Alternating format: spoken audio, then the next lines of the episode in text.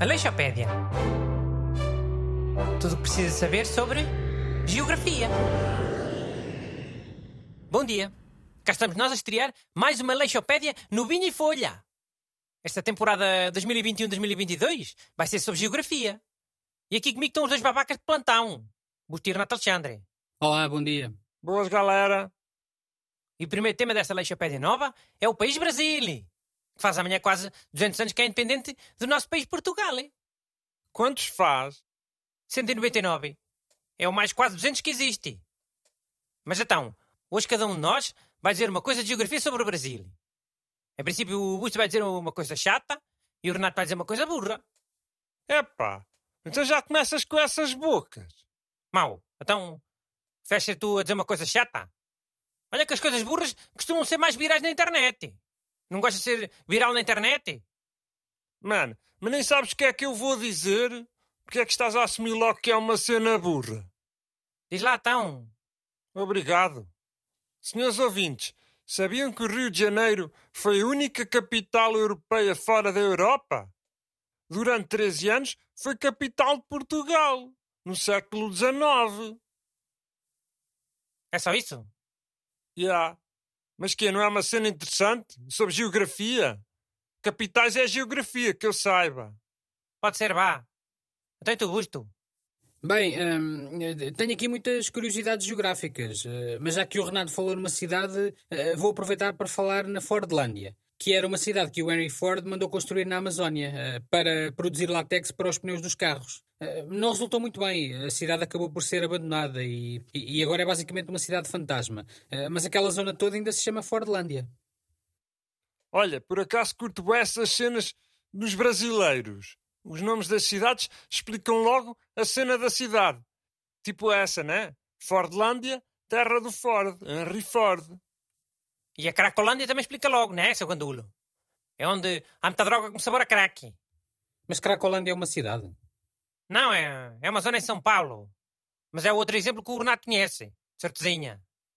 Mano, eu agora não me estou a lembrar de mais nenhuma. Mas sei que há boas cidades brasileiras acabadas em Lândia. Pois sabes. E é que às vezes o nome dessas cidades, Lândias, engana. O Brasil tem para lá uma cidade chamada Medicilândia, no Pará. Parece que é uma cidade onde há muita medicina, né? E ah, aparece. Mas não é. Medicilândia só tem um hospital e um centro de saúde. O nome é por causa de um presidente do Brasil que se chamava Emílio Médici. E a Medicilândia até é a capital do cacau no Brasil. Nada a ver com medicina. A medicina em Medicilândia não é nada especial. Então, e sobre outras coisas geográficas do Brasil, eh, sem ser cidades? Posso dizer mais. um? Tio, eu tenho uma coisa. Ainda não disse a minha coisa interessante. Ok, diz lá.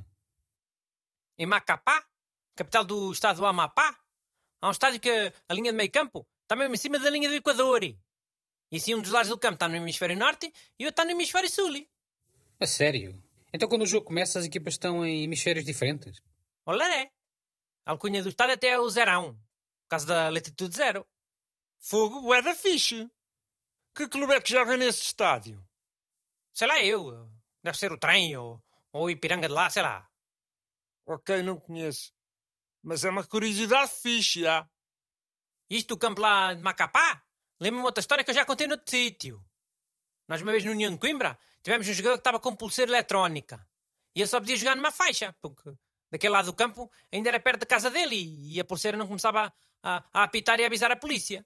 Então ele numa metade do jogo era defesa direito e noutra da metade era defesa esquerdo, para jogar sempre do mesmo lado. Já, também é uma curiosidade fixe.